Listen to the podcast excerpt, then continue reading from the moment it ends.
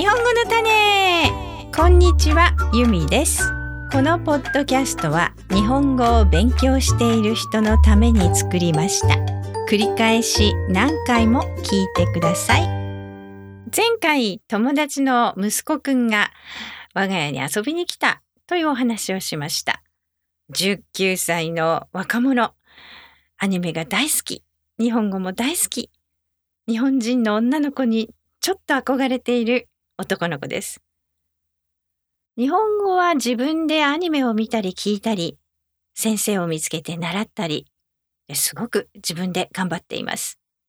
何せフロリダの田舎町ですから、日本人はほとんど住んでいません。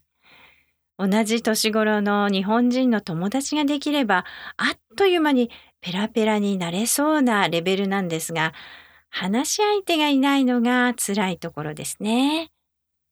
アイトークはいかがですか？と私の夫が勧めていましたけれども、まあ彼は何とかして日本に行って住んでみたいと思っているようでした。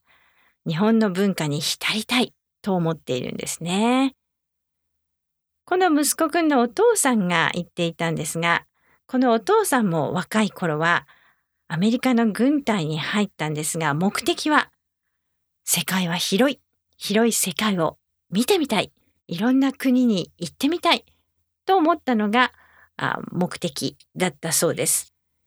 今は目のお医者さん、眼科の先生になって働いているんですが、軍隊ではいつでもお医者さんを募集していて、希望すれば日本の基地で働くことができるそうなんです。軍隊では家も用意してくれるし、お給料もすごくいいらしいし、日本大好きの息子くんを連れて日本の基地で働けたら一番いいんじゃないかなと思うんですが、でも奥さんが、彼の奥さんがですね、今住んでいるこの町を離れたくないそうです。家族もいるし、えー、動物たちを飼ってるんですね。ヤギとか鶏とか犬猫たくさん飼っているので、えー、離れたくない、知らない国に引っ越したくない、というふうに思っているようで、日本での勤務は考えていないそうです。私がそれを聞いた時、いいなあ、その奥さんの代わりに私が行きたい、とポロリと漏らしたら、夫はちょっとムッとしていました。ごめんなさい。その人と一緒には行きませんけれども。えー、さて、その息子くんはですね、日本で英語を教えるジェットプログラムというのがあるよと教えてあげました。これは4年生の大学を卒業する必要があるので、えー、もうちょっと大学で勉強しないといけないよと教えてあげたんですけれども、すると彼は必要なら僕は頑張ります。4年生の大学卒業します。と宣言していました。あなんというか20年前に私が出会った夫もこういう感じの若者だったなと思ってちょっと懐かしくなりましたね。